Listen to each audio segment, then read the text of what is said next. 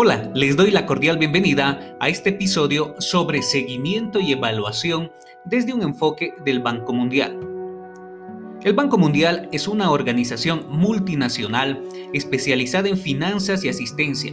Su propósito declarado es reducir la pobreza mediante préstamos de bajo interés, créditos sin intereses a nivel bancario y apoyos económicos a las naciones en desarrollo.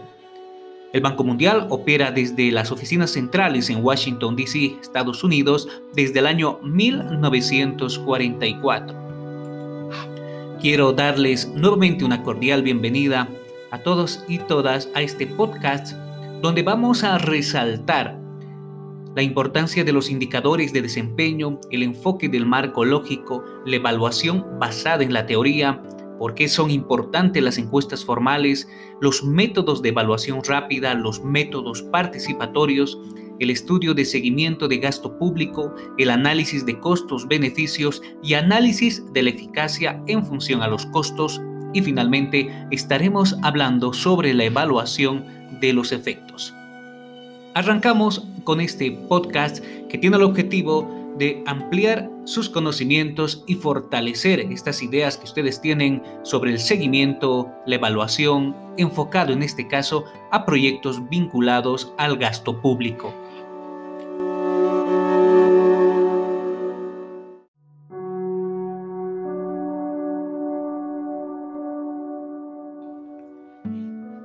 El Departamento de Evaluación de Operaciones del Banco Mundial indica que la finalidad de los métodos y enfoques para el seguimiento y evaluación de los proyectos ofrece a los funcionarios públicos, a los responsables de programas de desarrollo, a la sociedad civil, donde nosotros estamos involucrados, un medio más adecuado para aprender de la experiencia anterior, mejorar la prestación de servicios, planificar y asignar los recursos y demostrar los resultados. Además, es muy importante, como corresponde, a la obligación de rendir cuentas a las principales partes interesadas. Aquí hablamos de los financiadores, quienes ponen los recursos económicos para poder ejecutar un determinado proyecto. Es por eso la importancia del seguimiento y evaluación. Pero, sin embargo, muchas veces existe confusión sobre lo que representa el seguimiento y evaluación. El objetivo de este podcast es lograr una mayor confianza, un mayor interés en el seguimiento y evaluación y aclarar sobre todo los puntos que hemos mencionado hace un momento. De esta manera, nosotros vamos a conocer estos instrumentos que se aplican en el seguimiento y evaluación. Algunos puede ser de una amplia aplicación, por ejemplo, la aplicación valga la redundancia, de una encuesta, nos podría llevar entre uno y dos meses durante la ejecución de este trabajo. Además, tenemos que tomar en cuenta los usos y la finalidad del seguimiento y evaluación, cómo intervienen las principales partes interesadas en las conclusiones y la urgencia con la que se necesita esta información, además del costo adicional que implica al proyecto.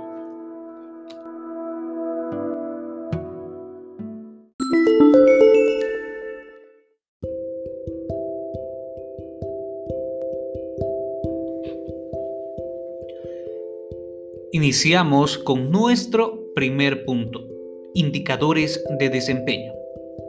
Nos respondemos a la pregunta, ¿qué son los indicadores de desempeño? Es muy importante que ustedes tomen en cuenta esta definición.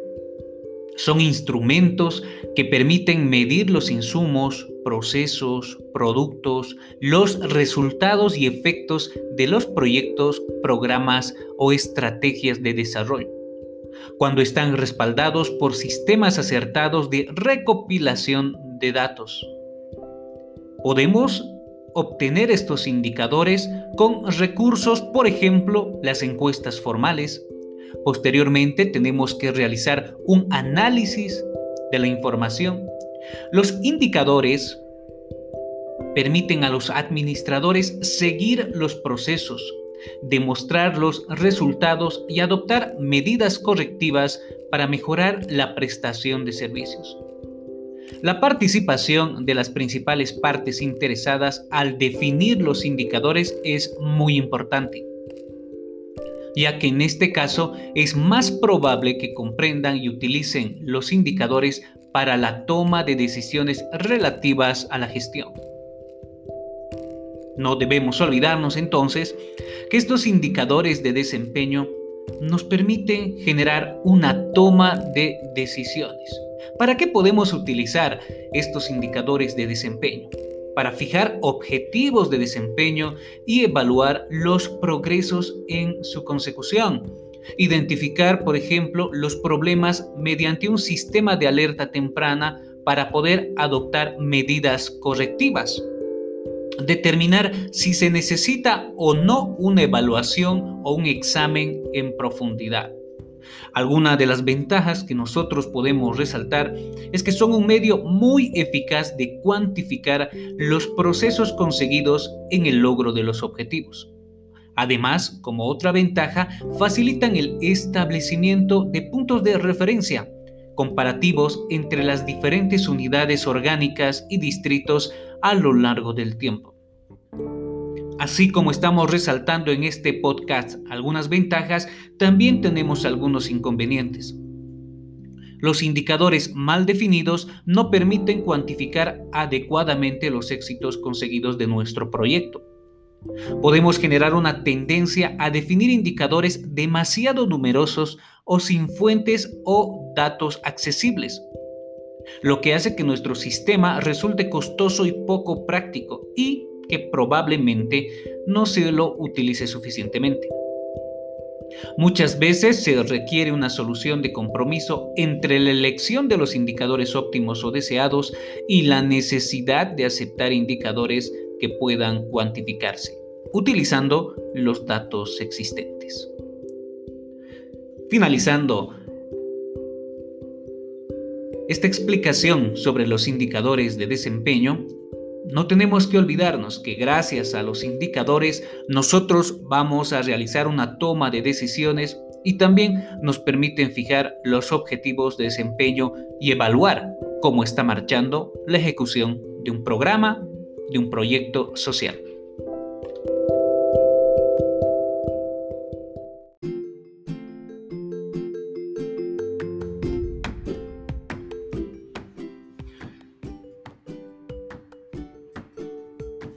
Hablamos ahora del enfoque del marco lógico. Ustedes han escuchado hablar ya del marco lógico, han aplicado esta metodología en la elaboración de sus proyectos sociales en otras asignaturas.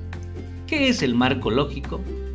Nos ayuda a aclarar los objetivos de cualquier proyecto, programa o política pública facilita la identificación de las relaciones de causalidad previstas, es decir, estamos hablando de la lógica de un programa. Dentro una cadena formada por los siguientes componentes como los insumos, los procesos, los productos, los resultados y los efectos. Nos permite determinar los indicadores de desempeño en cada fase de este proceso de planificación así como los riesgos que podrían impedir el logro de los objetivos. El marco lógico es también un vehículo para poder conseguir que los demás asociados, los que sean parte de nuestro proyecto, aclaren sus objetivos y formulen sus actividades. Durante la aplicación, el marco lógico sirve como un instrumento muy útil para examinar los procesos y tomar las medidas correctivas. Pero, ¿Para qué podemos utilizar nosotros que estamos vinculados al tema de proyectos sociales como comunicadores, comunicadoras o profesionales vinculados a las ciencias sociales? Se puede utilizar para mejorar la calidad del diseño de los proyectos y programas, exigiendo la especificación de objetivos claros. Tenemos que ser muy específicos en esta etapa. El uso de indicadores de desempeño y la evaluación de riesgos justamente nos va a permitir resumir el diseño de proyectos complejos, además de ayudar a preparar planes de operación de una forma detallada. Nos ofrece una base más objetiva para el examen, para el seguimiento y la evaluación de las actividades. Así que muy importante tomar en cuenta este último punto, ya que el marco lógico de hecho ya prevé este seguimiento y evaluación de las actividades, donde nosotros vamos a utilizar este instrumento para poder planificar posteriormente el tema de los indicadores de nuestro proyecto. Podemos eh, comentar algunas ventajas, como garantizar a los responsables que las decisiones lo formulen de acuerdo a preguntas fundamentales, analicen los supuestos y los riesgos.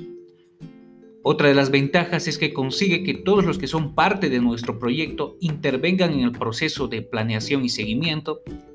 Cuando se lo usa, se lo aplica de forma dinámica, es un instrumento muy eficaz en la gestión que permite orientar nuestra planificación, justamente la evaluación y el seguimiento. También existen algunos inconvenientes. Si se aplica con mucha rigidez, inhibe la creatividad y la innovación, es decir, como una camisa de la cual no podemos salir y es por eso que eh, se puede resaltar este inconveniente. Si no se actualiza durante la aplicación, puede convertirse en un instrumento estático que no refleje las nuevas condiciones y muchas veces requieren actividades complementarias y de capacitación. Ustedes han sido capacitados, han visto en determinadas asignaturas qué es el marco lógico, cómo se lo aplica, cómo se formula un proyecto a través de diferentes matrices relacionadas con el enfoque del marco lógico.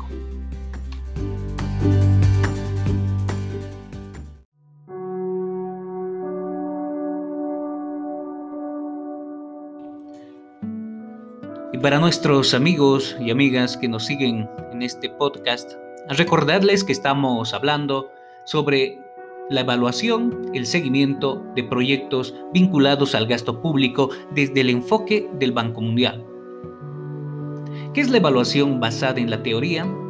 Bueno, tiene varias semejanzas con el concepto de marco lógico, pero permite una comprensión mucho más profunda del funcionamiento de un programa, de una actividad, Aquí hablamos de la teoría del programa o lógica del programa. Bueno, es muy importante, estimados amigos y amigas, que no supongamos que existe una sencilla relación lineal de causa-efecto. Por ejemplo, vamos a hablar de un programa de gobierno que tiene que ver con reducir eh, la alfabetización o para mejorar en este caso la alfabetización. De hecho, nosotros en Bolivia hemos sido parte y testigos de la implementación de estas políticas de eh, alfabetización nacional para poder reducir el analfabetismo. Y de hecho, existen muchos factores que intervienen justamente dentro de este programa y de cuál depende el éxito. Vamos a mencionar, por ejemplo, que dentro de los numerosos factores que intervienen o de qué depende el éxito de este proyecto es la disponibilidad de aulas, cantidad de libros de texto, probables reacciones de los padres, de los directores de escuela, la reacción de los estudiantes, la preparación y también la moral del personal docente.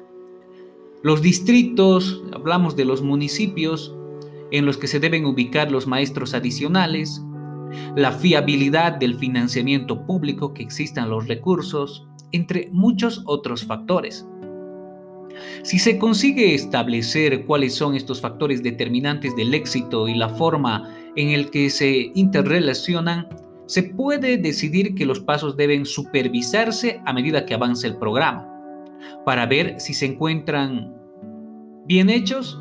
Esto nos va a permitir determinar cuáles son los factores definitivos del éxito y cuando los datos revelen que estos factores no se han conseguido, aquí vamos a hablar de los indicadores, una conclusión razonable es que el programa tiene pocas probabilidades de conseguir sus objetivos. ¿Para qué podemos utilizar esta evaluación basada en la teoría? Para determinar el diseño de proyectos complejos, para mejorar la planificación y la gestión, y entre las ventajas nos permite desde el primer momento recibir información sobre qué es lo que funciona y lo que no funciona y por qué razón. Además, nos permite corregir de inmediato los problemas que van apareciendo, nos ayuda a identificar los efectos secundarios no deseados de un programa, nos ayuda a establecer prioridades entre los temas que se deben investigar con mayor profundidad, utilizando una recopilación de datos mejor centrada en técnicas de seguimiento y evaluación más avanzadas. También nos sirve de base para evaluar los efectos probables de los programas. Todos estos elementos tienen que ver con la evaluación basada en teoría desde una comprensión mucho más profunda, tomando en cuenta aquellos factores que van a intervenir para el logro de los objetivos o para el éxito esperado de un proyecto.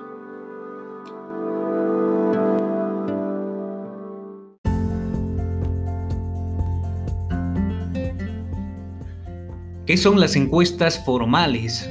Cuando hablamos del seguimiento y evaluación de proyectos.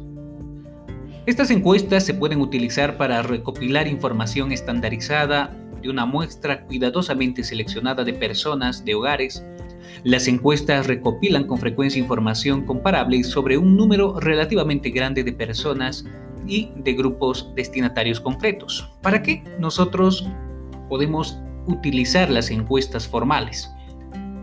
Para ofrecer datos de referencia para comparar los resultados de la estrategia, programa o proyecto, para comparar los diferentes grupos en un momento determinado de tiempo, podemos comparar los cambios a lo largo del tiempo dentro del mismo grupo. Podemos comparar las condiciones reales con las metas establecidas en el diseño de un programa o proyecto. Podemos describir las condiciones de una comunidad o grupo concreto podemos ofrecer una aportación fundamental para una evaluación formal de los efectos de un programa o de un proyecto. Podemos evaluar los niveles de pobreza como base para la preparación de estrategias de reducción de la pobreza. ¿Cuáles son las ventajas que ustedes tienen al momento de aplicar estas encuestas formales? Las conclusiones de una muestra de personas entrevistadas se pueden aplicar a un grupo destinatario mucho más amplio o a toda la población. Otra de las ventajas es que pueden realizarse estimaciones cuantitativas sobre la magnitud y distribución de los efectos. Pero así como tiene ventajas, también existen inconvenientes. Con excepción del cuestionario sobre indicadores básicos de bienestar, debe pasar un largo periodo de tiempo hasta que se conozcan los resultados. El ejemplo más claro es cuando aplican el censo en nuestro país. A ver, quisiera que nuestra audiencia se ponga a investigar cuánto tiempo demora entre el levantamiento de datos y la publicación de los resultados. La elaboración y el análisis de los datos son procesos muy lentos en las grandes encuestas incluso cuando se dispone de computadoras o de tecnología para estos procesos. Los estudios de medición de los niveles de vida y las encuestas de hogares son costosas y también requieren mucho tiempo. Costosas porque se requiere todo un material para realizar la operación, pero también de recursos humanos, encuestadores, supervisores, tabuladores, analistas que van a realizar justamente el análisis de esa información. Otro de los inconvenientes es que muchos de los tipos de información son difíciles de obtener mediante entrevistas formales. Podemos comentar, a manera de ejemplo, alguna experiencia que hemos tenido en este proceso en la zona sur del departamento de Cochabamba, cuando muchas personas eh, no quieren brindarte datos sobre sus ingresos económicos. Es difícil sacar esta información a las personas para que tú puedas estimar con cuánto, por ejemplo, sobreviven o viven cada día aquellas personas que están en la línea de la pobreza o la pobreza extrema. Así como este ejemplo, podríamos mencionar otros. Cuando hablamos de los costos de la aplicación de las encuestas formales, eh, podemos manejar estos parámetros internacionales del Banco Mundial, donde nos indica que se invierte desde unos 30 a unos 60 dólares por hogar en los cuestionarios sobre indicadores básicos de bienestar y hasta 170 dólares por hogar en los estudios de medición de los niveles de vida. Los costos van a ser significativamente mayores si no existe un marco muestral para el país. De hecho, estos precios se deben ajustar a las diferentes realidades, a los diferentes contextos donde nosotros vamos a intervenir, pero son costos que se manejan dentro del parámetro internacional.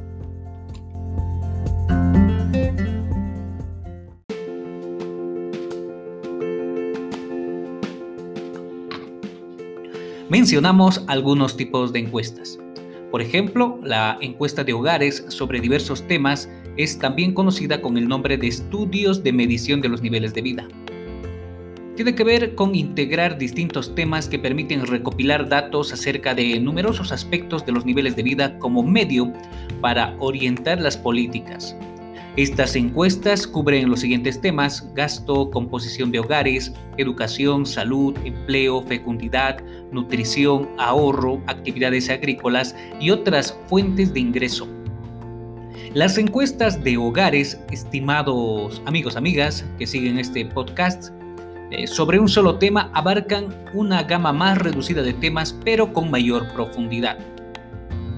Tenemos los cuestionarios sobre indicadores básicos del bienestar, que son encuestas de hogares que cuantifican los cambios registrados en los indicadores sociales para diferentes grupos de población, en particular en los indicadores de acceso, utilización y satisfacción con los servicios sociales y económicos. Es un instrumento rápido y eficaz para mejorar el diseño de la actividad orientar los servicios hacia los pobres y, si se repite anualmente, supervisar los resultados de la actividad. Las conclusiones preliminares pueden obtenerse antes de eh, los 30 días desde la realización de la encuesta. Tenemos las encuestas de satisfacción del cliente o de prestación de servicios. Se utiliza para evaluar el desempeño de los servicios del gobierno, tomando como base la experiencia de los clientes arrojan luz sobre los obstáculos con los que tropiezan los clientes para acceder a los servicios públicos, sus opiniones sobre la calidad y suficiencia de los servicios y la capacidad de respuesta de los funcionarios públicos. Estas encuestas son realizadas normalmente por ministerios y organismos gubernamentales, pero es muy probable que en nuestro contexto se lo haya aplicado de manera muy reducida. Las fichas de calificación de los ciudadanos han sido utilizadas por organizaciones no gubernamentales y centros de estudios en varios países. Son semejantes o iguales a las encuestas sobre prestación de servicios y se encargan de examinar el alcance de la corrupción que enfrentan los ciudadanos comunes. Un aspecto importante ha sido la amplia difusión de los resultados en los países donde se los ha aplicado. Hablamos de los métodos de evaluación rápida. ¿Por qué es importante conocerlos? Porque son métodos rápidos y de bajo costo para obtener las opiniones y comentarios de los beneficiarios y otras partes interesadas en el proyecto, con el fin de atender las necesidades de información de los responsables de la toma de decisiones. Se puede utilizar para ofrecer información rápida para la toma de decisiones, sobre todo en relación con los proyectos o programas. También nos permite ofrecer una comprensión cualitativa de los complejos cambios socioeconómicos, las situaciones sociales fuertemente interactivas o los valores, motivaciones y reacciones de las personas. Al mismo tiempo, ofrece el contexto e interpretación para los datos cuantitativos recopilados mediante métodos más formales, como lo que mencionábamos hace un momento. Entre las ventajas de estos métodos de evaluación rápida es el bajo costo, la rapidez y la flexibilidad para explorar nuevas ideas. Los inconvenientes puede ser que los resultados normalmente se refieran a comunidades o localidades específicas, lo que dificulta su generalización. Es decir, podemos aplicar este método de evaluación rápida en un distrito de nuestro departamento, pero los resultados no nos permiten generalizar e involucrar a otros distritos aledaños. Otro de los inconvenientes es que son menos válidos, menos fiables y creíbles que las encuestas formales. El costo es de bajo a mediano según la escala de los métodos adoptados y es importante que quienes vayan a aplicar estos métodos de evaluación rápida eh, tengan conocimientos sobre la realización de entrevistas no guiadas, eh, tienen que tener estas capacidades de ser moderadores, la capacidad de ser un buen observador sobre el terreno, aprender a tomar notas y conocimientos estadísticos básicos. El tiempo de aplicación de estos métodos es de 4 a 6 semanas según el tamaño y ubicación de la población entrevistada y el número de lugares observados.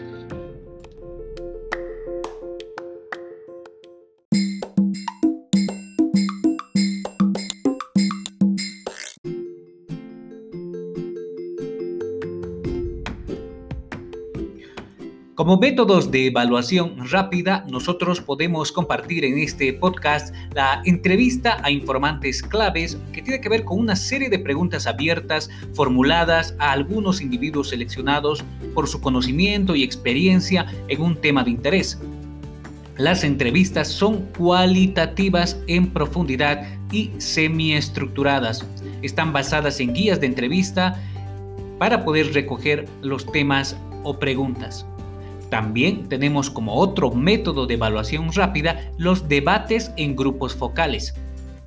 Estos debates deben ser moderados entre 8 a 12 participantes cuidadosamente seleccionados. Con antecedentes semejantes, los participantes podrían ser beneficiarios o del personal del programa, por ejemplo. El moderador utiliza una guía de debate. Se toma nota de las observaciones y los comentarios otro de los métodos es la entrevista de grupos comunitarios. Tiene que ver con una serie de preguntas y debates moderados en una reunión abierta a todos los miembros de la comunidad. El entrevistador sigue un cuestionario cuidadosamente preparado. Otro método, la observación directa. Es la utilización de un formulario de observación detallado para registrar lo que se ve y oye en el sitio de un programa, estamos en el terreno. La información puede referirse a actividades en curso, a procesos, debates, interacciones sociales y resultados observables. Finalmente, otro método de evaluación rápida puede ser una mini encuesta. Es un cuestionario estructurado con un número limitado de preguntas con respuestas estructuradas que se aplican a 50 y 75 personas. La selección de los encuestadores puede ser aleatoria o deliberada. Podemos hablar de entrevistas a las partes interesadas, por ejemplo, para una encuesta sobre atención de la salud. En este caso, nosotros vamos a seleccionar a los encuestados de forma aleatoria. Esta va a ser nuestra metodología. Hablamos de otro punto muy importante dentro de este tema que es el seguimiento y la evaluación de proyectos vinculados al gasto público. Los métodos participatorios. ¿Qué son estos métodos? Nos permiten la intervención activa en la toma de decisiones para quienes tienen algo que ver con un proyecto, programa o estrategia. Generan un sentimiento de identificación con los resultados y brindan recomendaciones dentro del seguimiento y la evaluación. Estos métodos participatorios se pueden utilizar para aprender sobre las condiciones concretas y las perspectivas y prioridades de la población local para formular intervenciones más flexibles y sostenibles. Nos ayuda a identificar problemas y resolverlos durante la ejecución. Nos permite evaluar un proyecto, un programa o una política. Nos brinda conocimientos teóricos y prácticos para dotar de más medios a la población pobre. Las ventajas de los métodos participatorios están en examinar las cuestiones pertinentes haciendo que participen los actores involucrados en el diseño y de esta forma ellos asumen un mayor protagonismo. Similar recomendación con seguridad ustedes lo han visto en otras asignaturas vinculadas a la comunicación y el desarrollo, por ejemplo. Además, se establecen asociaciones y una mayor identificación local con los proyectos. Mejoran los conocimientos locales, la capacidad de gestión y las competencias, además de ofrecer información oportuna y fiable para la toma de decisiones sobre la gestión. Pero así como tiene ventajas, también existen inconvenientes. Por ejemplo, algunas veces parecen poco objetivos, requieren mucho tiempo para que las partes interesadas puedan participar de forma significativa. Es posible el predominio y utilización inadecuada de algunas partes interesadas para proteger sus propios intereses. Aquí hablamos de los líderes de opinión, los representantes sindicales que pueden aprovechar estos escenarios para proteger sus propios intereses. Respecto a la inversión, cuánto nos cuesta aplicar esta metodología participativa puede ser de bajo a mediano. Van a variar los costos según el alcance, la profundidad de aplicación y la forma en que se valoran las contribuciones de los recursos locales.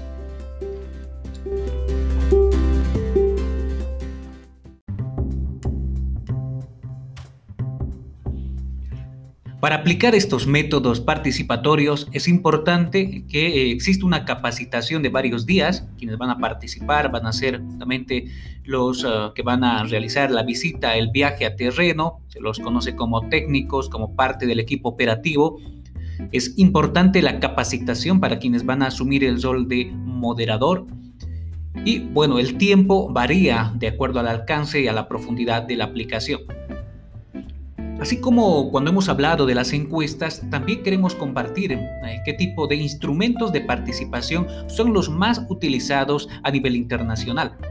Tenemos el análisis de las partes interesadas. Tiene que ver con el punto de partida de la mayoría de las evaluaciones sociales y los estudios basados en la participación se utilizan para llegar a una comprensión de las relaciones de poder, de influencia e intereses de las distintas personas que participan en una actividad y para determinar quién debe intervenir y cuándo. Tenemos otro instrumento, la evaluación rural basada en la participación, que es un método de planificación que trata de intercambiar conocimientos entre la población local, tanto rural como urbana, o otras personas que se encuentran ajenas. Permite a los responsables de las actividades de desarrollo y a la población local evaluar y planificar intervenciones adecuadas basadas en la colaboración, utilizando muchas veces técnicas visuales para que puedan participar las personas que no saben leer ni escribir. Otro de los instrumentos es la evaluación de los beneficiarios, que implica la consulta sistemática a quienes son beneficiarios de los proyectos y a otras partes interesadas para identificar y diseñar iniciativas de desarrollo, detectar los obstáculos a la participación e intercambiar sobre todo opiniones para mejorar los servicios y las actividades. El seguimiento y evaluación participatorio implica la participación de las partes interesadas en diferentes niveles y en forma conjunta para identificar los problemas, recopilar y analizar la información y generar recomendaciones. Así que es muy importante este último punto porque nosotros estamos mencionando que dentro del seguimiento y la evaluación con este instrumento participatorio necesitamos que participen todas las partes interesadas en sus diversos niveles. Población en general, personas eh, que están realizando el trabajo, miembros del equipo, personal ejecutivo en este caso, de una organización, etcétera, para poder lograr los objetivos y tomar en cuenta las recomendaciones, sobre todo de quienes viven en una determinada comunidad. ¿Qué son los estudios de seguimiento del gasto público? Nos permiten seguir el flujo de fondos públicos, determinar hasta qué punto los recursos llegan de hecho a los grupos destinatarios, nos permiten examinar la forma, el volumen, la cronología de las distribuciones de los recursos en los diferentes niveles del gobierno, en particular de las unidades responsables de la prestación de servicios sociales como salud y educación, por ejemplo. Muchas veces forman parte de encuestas muy generales sobre instalaciones y prestación de servicios en las que se considera sobre todo la calidad de los servicios, las características de las instalaciones, gestión, las, estructuras de incentivos, entre otros temas. Estos estudios de seguimiento del gasto público se utilizan para diagnosticar cuantitativamente los problemas existentes en la prestación de servicios. Nos ofrecen pruebas sobre los retrasos, las demoras, las filtraciones las filtraciones y sobre todo la corrupción. De hecho, no es novedad agarrar un periódico y encontrarnos con una noticia sobre diversos actos de corrupción que se han cometido en la ejecución de un determinado proyecto. También nosotros, en Cochabamba, en Bolivia, somos testigos de varias obras denominadas como elefantes blancos que se han construido y no están siendo utilizadas. O tenemos grandes obras como el Hospital Materno Infantil que está inconclusa. ¿Por qué tenemos este tipo de escenarios en nuestro departamento o en otros departamentos o en otros países en América Latina? Justamente estos estudios de seguimiento del gasto público nos permiten identificar estos retrasos, estas demoras, estas filtraciones y también los actos de corrupción. Entre las ventajas nos permite tener una rendición de cuentas cuando se dispone de poca información financiera, nos ayuda a mejorar la gestión ya que permiten detectar los obstáculos burocráticos en el flujo de los fondos para la prestación de servicios. Pero tenemos inconvenientes. Por ejemplo, los organismos gubernamentales pueden resistirse a abrir sus libros de cuentas o los costos son considerables. Fácilmente el gobierno puede decidir no brindarnos la información para que nosotros no podamos enterarnos de cómo ha manejado el presupuesto de un determinado proyecto y realmente desconocemos nosotros este tipo de informaciones. En Bolivia existe una ley de participación y control social donde claramente establece que esta información debe ser pública, debe estar publicada en las páginas web de las instituciones públicas. Hablamos del gobierno a través de los ministerios, la gobernación, las alcaldías, todos quienes tienen esta tuición de ejecutar proyectos públicos, proyectos sociales, pero ¿está disponible esa información? Nosotros podemos acceder a ese tipo de datos para analizar cómo ha marchado la ejecución de un proyecto. Creo que es una tarea y un desafío para cada uno de nosotros empezar a investigar y ver realmente cuán transparente es la gestión pública en nuestro país. Y justamente es por eso que nosotros estamos hablando ahora de estos estudios de seguimiento del gasto público, tomando en cuenta la importancia para el desarrollo de nuestra sociedad. De hecho, quienes se involucren en este ámbito necesitan tener sólidos conocimientos, ya sea técnico y analítico, para el diseño de muestras y cuestionarios, para poder realizar el análisis y el procesamiento de datos, así como la capacidad de comprender de forma adecuada lo que se está evaluando. Podemos aplicar un tiempo de 5 a 6 meses, porque solamente aplicar una encuesta aproximadamente nos puede llevar unos 2 meses. Cuando hablamos del análisis de costo-beneficio, el análisis de la eficacia en función a los costos, estos conceptos nos permiten determinar si los costos de una actividad pueden estar o no justificados por los resultados y los efectos. El análisis de costo-beneficio mide los insumos y resultados en términos monetarios, estamos hablando de la parte financiera.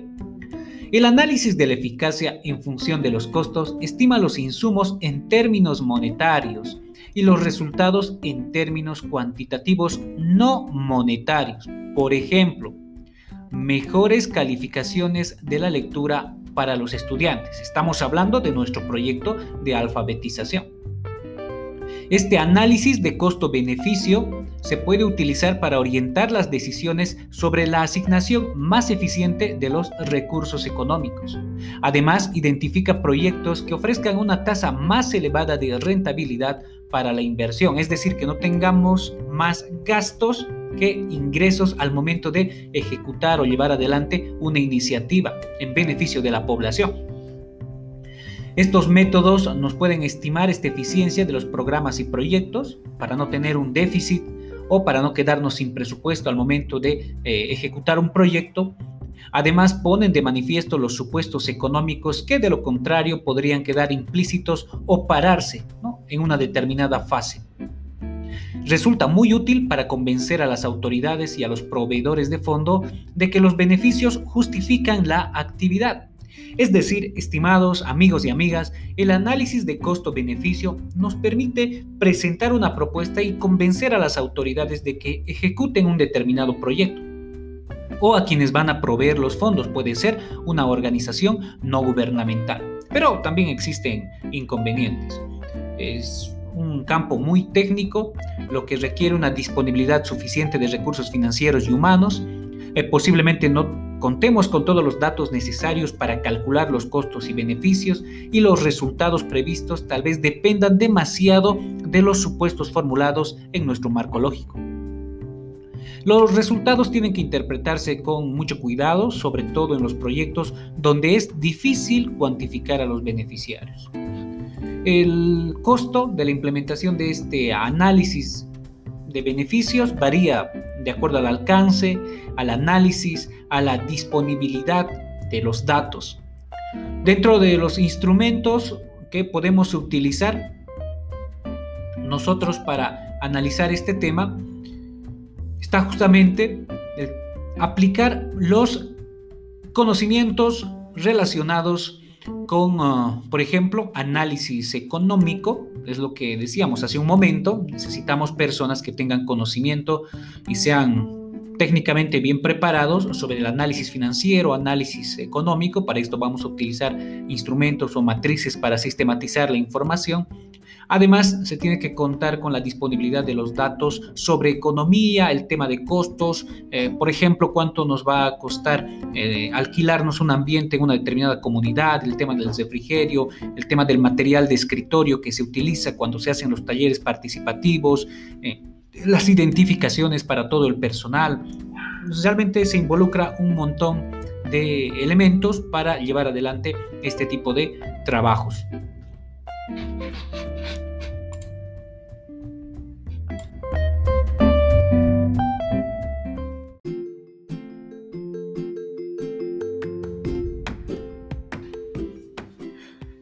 Hablamos de la evaluación de los efectos. Nos permite identificar de manera sistemática las repercusiones, ya sean positivas o negativas, en los hogares, instituciones, el medio ambiente, como consecuencia de una determinada actividad de desarrollo, la aplicación de un programa, de un proyecto. La evaluación de los efectos nos ayuda a comprender mejor hasta qué punto las actividades llegan a los pobres e influyen en su bienestar. Estamos hablando del impacto social, de los cambios esperados con la implementación de nuestro proyecto. Entre las evaluaciones de los efectos se pueden aplicar desde encuestas por muestreo a gran escala. También podemos aplicar, por ejemplo, dentro de estos proyectos con evaluaciones rápidas en pequeña escala o evaluaciones participatorias en la que los efectos se van a estimar sobre la base de una combinación de entrevistas con grupos, de informantes claves, estudio de casos y datos secundarios disponibles. Esta evaluación de efecto para nuestra audiencia se puede utilizar para medir los resultados y efectos de una actividad y distinguir entre estos y la influencia de otros factores externos. Nos ayuda a aclarar si los costos de una actividad están justificados, a orientar las decisiones sobre la conveniencia de ampliar, modificar o eliminar proyectos, programas o políticas. También es importante para extraer las enseñanzas para mejorar el análisis y la gestión de actividades futuras. Nos permite comparar la eficacia de intervenciones alternativas y contribuir a una mejor rendición de cuentas sobre los resultados. Existen ventajas e inconvenientes las ventajas es que nos permite estimar la magnitud de los resultados y los efectos para diferentes grupos demográficos y regiones a lo largo del tiempo. Nos brinda una respuesta a algunas de las preguntas fundamentales en el desarrollo. ¿Estamos haciendo algo realmente por esta comunidad? ¿Cuáles son los resultados sobre el terreno? ¿Cómo podemos hacer mejor las cosas? También tenemos inconvenientes. Los modelos son muy costosos, nos llevan demasiado tiempo, pero como alternativa podríamos utilizar métodos más rápidos o más económicos como las evaluaciones a través de los grupos participatorios. resulta menos útil cuando las autoridades necesitan la información con rapidez. Es por eso que uno tiene que tomar la decisión de si vamos a realizar estas evaluaciones o no tenemos las condiciones necesarias. Según el Banco Mundial, existen cuatro modelos para la evaluación de efectos. Tenemos la evaluación aleatoria antes y después de la prueba, tenemos el diseño experimental con comparaciones previas y ex post de la población a la que se estaba destinando el proyecto. Tenemos la comparación ex post de un grupo que participe en un proyecto y un grupo de control no equivalente. Y en cuarto lugar, las evaluaciones rápidas de los efectos. Para cada uno de estos modelos existe un diseño y también costos aproximados, duración e indicativos. Por ejemplo, si hablamos del primer modelo, evaluación aleatoria antes y después de la prueba. En este caso vamos a hablar del suministro de agua y servicios de saneamiento, otros servicios tales como vivienda, infraestructura comunitaria, etc. Cuando la demanda es superior a la oferta y se selecciona a los beneficiarios mediante una lotería o podemos hacer una especie de eh, fondo social. Esto ha ocurrido en nuestro país, el Fondo Social de Bolivia. Dentro del segundo modelo del diseño semi-experimental con comparaciones previas y ex post de la población a la que se estaba destinando el proyecto y la del control, están los modelos que se han aplicado en programas de viviendas económicas del Banco Mundial, en países como El Salvador, Zambia, Senegal y Filipinas. Dentro del tercer modelo de la comparación ex post de un grupo que participe en el proyecto y un grupo de control no equivalente, podemos mencionar evaluar los efectos de los programas de microcrédito en Bangladesh. Se compararon, por ejemplo, las aldeas en las que funcionaban programas de microcrédito con aldeas similares que no contaban con tales programas. En el último modelo, las evaluaciones rápidas de los efectos, podemos evaluar proyectos de suministro de agua administrados por la comunidad de Indonesia. Nosotros estamos viendo ejemplos reales de proyectos que han sido aplicados por el Banco Mundial, desde el Fondo Social de Bolivia hasta las administradoras en la comunidad de Indonesia.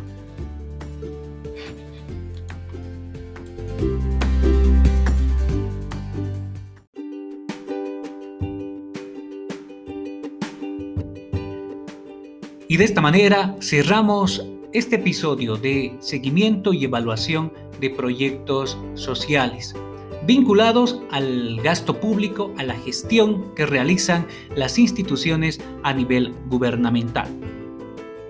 Ahora les invito a que puedan realizar la siguiente actividad.